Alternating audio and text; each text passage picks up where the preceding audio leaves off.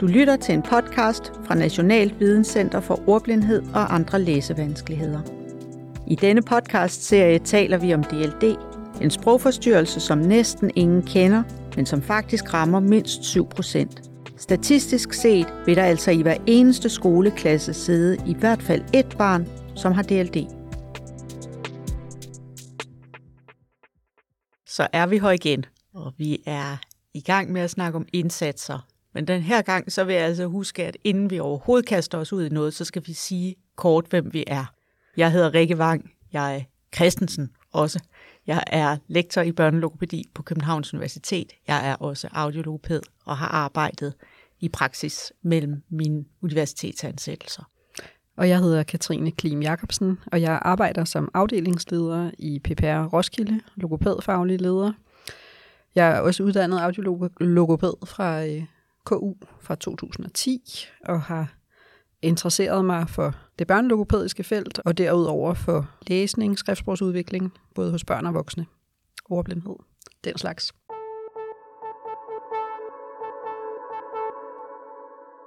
Sidst vi sad her, så talte vi om indsatsniveauer. Vi talte om det her med, med de tre indsatsniveauer, det almene, eller universelle, som I kalder det, det målrettede, og så øh, havde vi jo en, en længere øh, snak om øh, det specialiserede eller særlige indsatsniveau, og endte jo faktisk med at sige, at det vigtige er at øh, tænke på det som individualiserede indsatser, altså nogle indsatser, der passer lige til det her barn med den profil, som det her barn har. Præcis. Og i dag, så, øh, det fik vi vist også sagt sidste gang, der vil vi så dykke ned i direkte og indirekte indsatser. Så det er det, det skal handle om i dag. Det er det. Og øh, nu hvor vi er ved alt det her term afklaring, så kan det være, at du lige vil starte med at sige lidt mere om, hvad det egentlig er, du forstår ved direkte og indirekte indsatser. Ja, lad os fortsætte med, med det afklarende. Så når jeg snakker om, om øh, direkte indsatser, så taler jeg om indsatser, som logopæden gennemfører øh, med barnet. Det kan enten være individuelt med et enkelt barn, eller det kan være en, en gruppeindsats, men, men det er altså logopæden, der leverer indsatsen. Den, det direkte ligger altså i, at det er logopæden, der arbejder individualiseret med et eller flere børn. Det kunne for eksempel dreje sig om, at man arbejder med sætningers opbygning, sådan som man gør i øh, Susan Ebels øh, shapecoding-tilgang, for at styrke sætningsproduktionen eller sætningsforståelsen hos barnet. Så er der de indirekte indsatser, som bliver gennemført af nogle andre end logopæden. Og noget af det, vi ved mest om, tror jeg, når vi tænker indirekte indsatser, det er forældrebaserede indsatser. Altså, øh, man kan sige, at forældrene bliver, bliver oplært af logopæden til at være interventionsgivere til deres børn. Så det kan være, at de sidder med i noget fonologiundervisning, og så laver de også nogle indsatser eller noget træning derhjemme ud fra den øh, vejledning, de har fået af øh, logopæden. Eller det kan være, at man, man som logopæd arbejder med forældrene i forhold til at være øh, afventende, hvis man, hvis man har at gøre med et barn, som ikke tager så mange kommunikative initiativer. Altså at man øh, som forældre lærer og lige øh, øh, Øh, holde sig afventende lidt længere, end man naturligt ville gøre, for øh, så at, at invitere barnet til at være den, der, der tager initiativerne, i stedet for at man selv står på spring for at gøre det som forældre. Det kunne være et par eksempler, men, men de indirekte indsatser kan selvfølgelig også øh, være rettet mod dagtilbudspersonale eller, eller lærere. Der ved vi bare, at øh, det kan godt være være sårbart for, for dem, der står med en anden, eller med en masse andre opgaver i deres hverdag, også at være interventionsgiver. Så noget af det, vi kan se i forskningslitteraturen, er i hvert fald, at, at der er en sårbarhed i det, øh, når vi lægger indsatser ud som indirekte indsatser, og, og forestiller os, at nu, nu bliver der rykket, så, øh, så skal der virkelig være en tæt monitorering fra logopædens side for, for at, at indsatserne også bliver gennemført, ser det ud til. Så det er sådan et opmærksomhedspunkt, tænker jeg i hvert fald i forhold til de indirekte indsatser. Ja, og jeg tænker, at det der resonerer virkelig godt med de erfaringer, vi har i skoleverdenen og i og for sig, også i dagtilbud, med at give indirekte indsatser, hvor logopæden ikke er meget tæt på. Vi har et, øh, et princip om, at når vi giver logopædiske direkte indsatser, så skal der altid være en voksen sammen med barnet. Der er selvfølgelig enkelte undtagelser, men, men oftest for at det ikke er barnet, der er ansvarlig for at, at bringe det, der har fokus på, det, der skal læres øh, ud af rummet. Øh, og på den måde har vi altid en forælder, eller en lærer, eller en pædagog med, som skal være den, der øh, fører det videre i hverdagen. Og på den måde er der jo rigtig ofte et, både et element af noget, noget direkte og noget indirekte. Mm. Men i det øjeblik, vi er ude i noget, der skal ikke skal trænes med barnet øh, via en, en anden, men noget, der skal inkorporeres i miljøet, så øh, er det bare vores erfaring, at det er meget sværere at få det til at ske mm. øh, i praksis. Og det synes jeg virkelig er et område, vi trænger til at udvikle på. Jeg tror, der er mange elementer i det. Altså, der er selvfølgelig det, at der er så meget for de lærere eller de pædagoger, der står med en masse andre børn med forskellige artede andre behov. Og så er der også noget med logopæderne, det her meget individualiserede blik, vi kommer med. Øh, det er sådan to helt forskellige kulturer, der skal møde hinanden, for at det lykkes øh, at få det særlige, som det her barn eller de her par børn har brug for, til at komme til live i en klasseundervisning eller i en målrettet indsats i under noget holddeling eller undervisnings, ja, de muligheder, de har inden for skolen.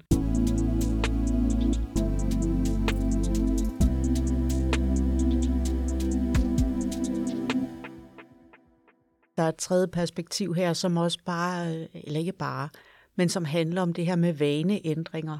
Altså, hvor ja. svært det er for os som voksne at, at ændre vaner. Og det er jo sådan set det, vi beder pædagoger eller lærere om at gøre. Ikke? Og det tror jeg, vi er øh, i nogle sammenhænge lidt for dårlige til at tage alvorligt, forstået på den måde, at vi nogle gange som logopæder kan blive frustreret over, at nu har vi jo sagt det, at det er vigtigt med den visuelle understøttelse, ikke? Men, men det handler faktisk om, om vaneændring øh, ude blandt det pædagogiske personale. Og det er en stor ting, og det er svært. Og det, det tror jeg ikke altid, vi får taget højde for øh, det perspektiv heller. Helt sikkert. Der er vaneændring hos, hos øh, vores samarbejdspartnere, mm. og der er også noget vaneændring hos os selv i forhold til at, at komme øh, mere ud på gulvet og prøve af der. Hvad, hvad gør det, hvis nu jeg går endnu tættere på undervisningen? Hvis jeg går med og øh, prøver nogle greb af, viser hvordan, prøver at oversætte, hvordan er det her for det barn, vi egentlig begge to har fokus på nu. Jeg tror, at der kan være mange logopæder, som ikke føler sig klædt på til at øh, gå ud i et helt klasserum og være en, der der skal oversætte de logopædiske værktøjer og rammer, som, øh, som vi gerne vil give til enkeltbørn. Øh, I vores PPR, der har vi en, en gruppe af specialpædagogiske konsulenter, som arbejder ind i skoleområdet, som er super dygtige til det der specialpædagogiske, og som selv ofte har lærerbaggrund, og derfor også mm. har øh, noget mere erfaring med, og noget mere sådan viden om, hvad er det for nogle knapper, man kan trykke på. Øh, men jeg synes stadig, vi har, vi har noget vej igen i forhold til at få det til at smelte sammen. Sådan de, de børn her, vi har siddende med DLD, og så de indsatser, som vi langt hen ad vejen har nogle okay gode specialpædagogiske redskaber til i forvejen, som mm. nærmest ligger i andres værktøjskasser også. Øh, men få det til at ske, det synes jeg er et, et øh, stort og vigtigt næste skridt i forhold til de her børn. Ja, det bliver spændende at tage det. Det gør det. Ja. det gør det. Altså på nogle måder, så kan jeg have det sådan, at øh, det her område, det er jo sådan, hvor ordblinde området det var for 30 år siden. Mm. At man kan godt risikere, at hvis man er et barn med DLD, så bliver man tolket som en, der har nogle mere omfattende vanskeligheder. Og det kan man også godt få hen ad vejen. Mm. Så jeg synes, det er, et, øh, det er virkelig et, et område, vi, vi skylder de her børn og, øh, at komme så langt med, som vi overhovedet kan. Ja. Men så kunne jeg altså lige tænke mig at vende tilbage til noget, vi har talt om tidligere, nemlig opturen. Ikke? Altså jo. opturen over, at nu sker det. Nu, nu, nu, rykker, nu rykker det. Nu er der en opmærksomhed på DLD, og den, den øh, har vi jo talt om som noget, vi oplever øh, i mange forskellige sammenhænge. Ikke? At, at der bliver rykket i os, fordi nogen har hørt noget om DLD, og det er dog virkelig et, et godt udgangspunkt for, at vi alle sammen bliver bliver bedre til at, at løfte børnene og til at modvirke de bredere vanskeligheder, som de risikerer at få i kraft af at være et barn med DLD, som ikke bliver, bliver læst som et barn med DLD. Det er helt rigtigt. Det er vigtigt at holde fast i, og jeg synes også, at jeg hører også gode historier om øh, læsevejledere og folk med ordblinde lærere, sådan folk med, øh, med indsigt i sprogudvikling øh, fra en anden vinkel og fra et andet praksisfelt, som begynder at få øje på, øh, når det her bliver ved med at være så svært, så må der være noget mere. Ikke? Og sådan, mm. det, det spiger frem, men det er svært ikke at være utålmodig ja. samtidig. Tilpas utålmodighed, må ja. vi vel kalde ja, på ja. i den her sammenhæng, tror jeg. Ja.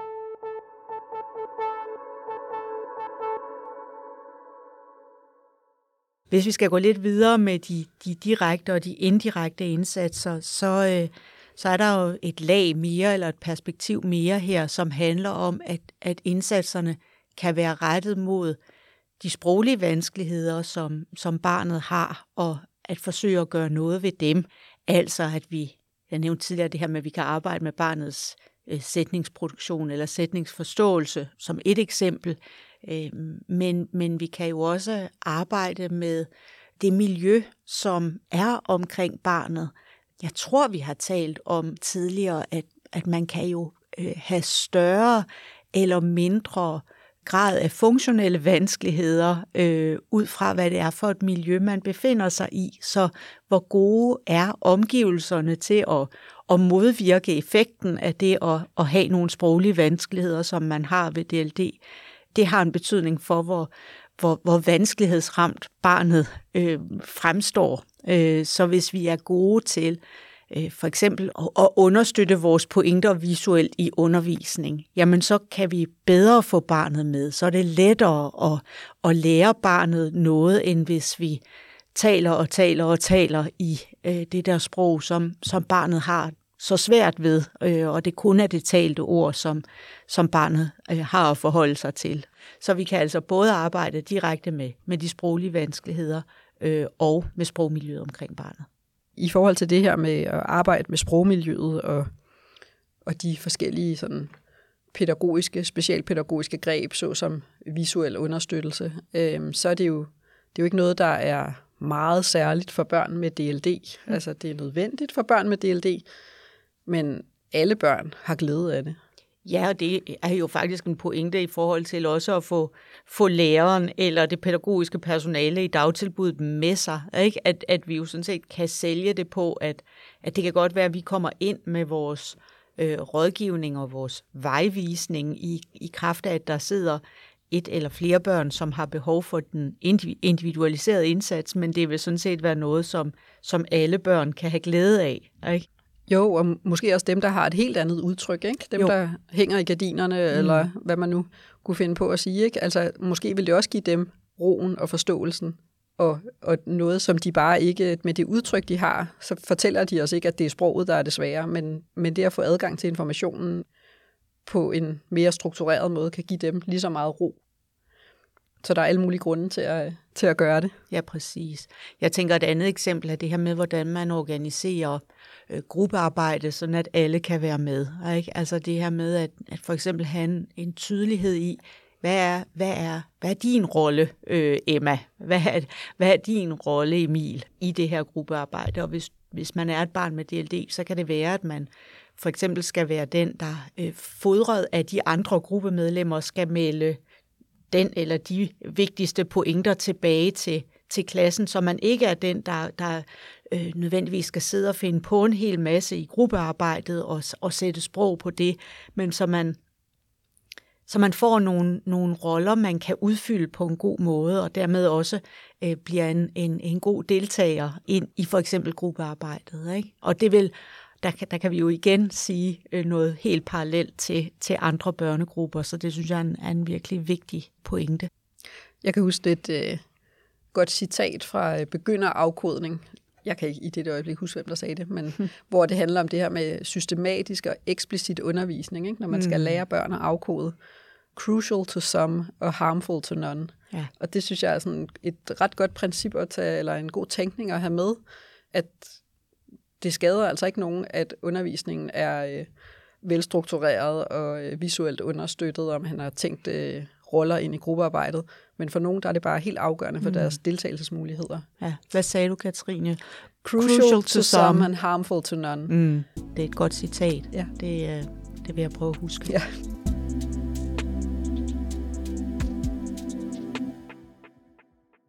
Jeg tænker, noget af det, som vi også skal nå at, at komme ind på, det er tilbage til noget, vi har, vi har talt om tidligere, nemlig øh, børn med DLD som børn, der har øh, sproglige indlæringsvanskeligheder, og hvad det egentlig betyder for de individualiserede indsatser, øh, som de har brug for, når vi ser på den sproglige side af, af mønten. Altså når vi skal ind og arbejde øh, direkte med deres, deres sprogfærdigheder.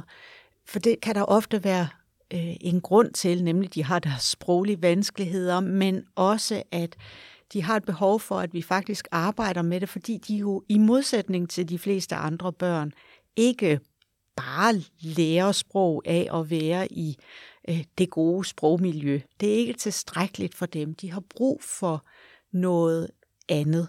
Og hvis vi sådan skal se helt overordnet på det, så, så ser det ud til, at, at det, de har brug for, er øh, i høj grad en eksplicitering af forskellige sproglige forhold. Så hvor andre børn suger det til sig, så kan man sige, så har, så har børn med DLD behov for, øh, på grund af deres sproglige indlæringsvanskeligheder, at få udpeget for eksempel, at ord består af en lydpakke, en lydlig del og en betydningsmæssig del, en grundbetydning, plus så forskellige andre øh, betydninger, afhængig af, hvad for nogle ord de optræder sammen med.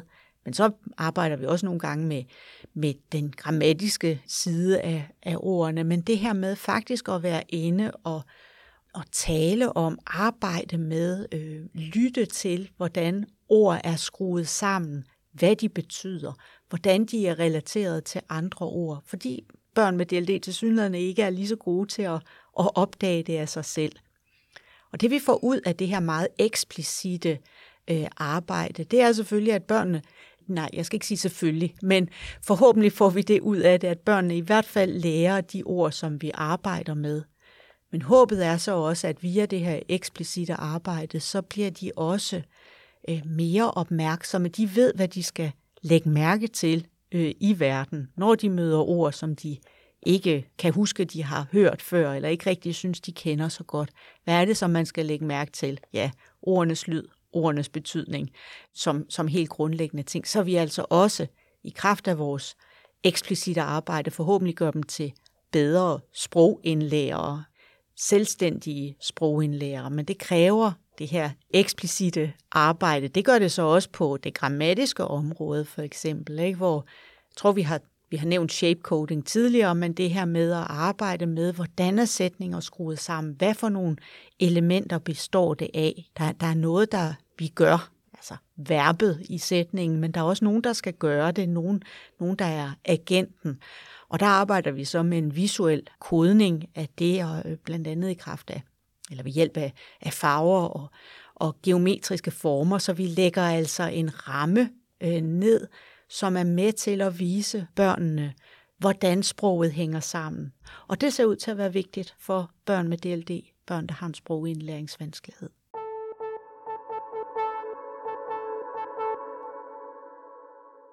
Det her med de direkte logopædiske indsatser, det er noget, der er en meget stor sult efter øh, ude hos logopæderne, og vide mere om og øh, få så mange metoder tilgængelige som muligt. Og nu har vi shapecoding, som sådan er på vej, ikke? I, i lidt, lidt på vej i en dansk mm. sammenhæng, i hvert fald ved at blive afprøvet lidt. Men hvad, hvad tænker du om, om det her med at, altså, hvor, hvor meget skal vi gå og vente på metoder, og hvor meget skal mm. vi sige, vi bruger vores gode, sunde, logopædiske fornuft, og så tilpasser vi til det, der nu er i barnets undervisningssituationer? Altså, jeg har svært ved at se, at vi kan gøre så meget andet end, end det, du nævnte sidst, nemlig, vi står jo med børnene, vi står med en opgave, der skal løftes. Jeg har svært ved at se, at man så som logoped kan sætte sig med hænderne i skødet og sige, nå, vi har ikke rigtig noget, der er øh, afprøvet godt øh, på dansk. Så må vi jo, så kan vi ikke gøre noget. Selvfølgelig kan vi det. Øh, det kan vi jo blandt andet i kraft af, at vi har vores logopædiske viden, og vi har en viden om børnene. Og, og når jeg siger en viden om børnene, så er der selvfølgelig nogle generelle ting, altså hvad karakteriserer DLD. Men, men viden om, om børnene er jo også viden om det enkelte barn, for at vi kan lave den individualiserede indsats. Altså, hvad er det for en profil, det her barn har? Øh, hvad er det, barnet og barnets omgivelser oplever som behovet her og nu? Hvad er det, der især vil kunne gavne barnets deltagelse og barnets trivsel her og nu? Det må jo være udgangspunktet. Og når vi så har den der profil, så har jeg nok svært ved at se, at vi øh, vil kunne bruge de der øh, klare øh, øh, anvisninger, som vi vil kunne se i en forskningsundersøgelse en til en, fordi der altid vil være individuelle forhold. Ikke? Barnet vil, vil sjældent ligne et af de børn, som var med i den store forskningsundersøgelse fuldstændig, eller ligne gruppen af børn, der var med i, i øh, den her store forskningsundersøgelse fuldstændig. Så vi er jo stadigvæk nødt til altid at hive fat i, hvad er profilen, hvad er behovet her og nu. Og det kan vel på den ene side være øh, frustrerende, og det er i hvert fald noget, der så kræver noget, nogle kræfter.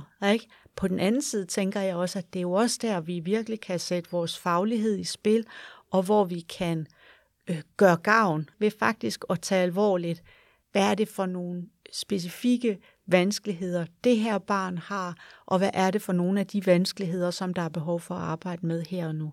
Og det har sjældent, tror jeg, så meget at gøre med det store program, den store metode, den øh, tilgangen fra A til Å, der nu skal køres igennem. Det har jeg lidt svært ved at se.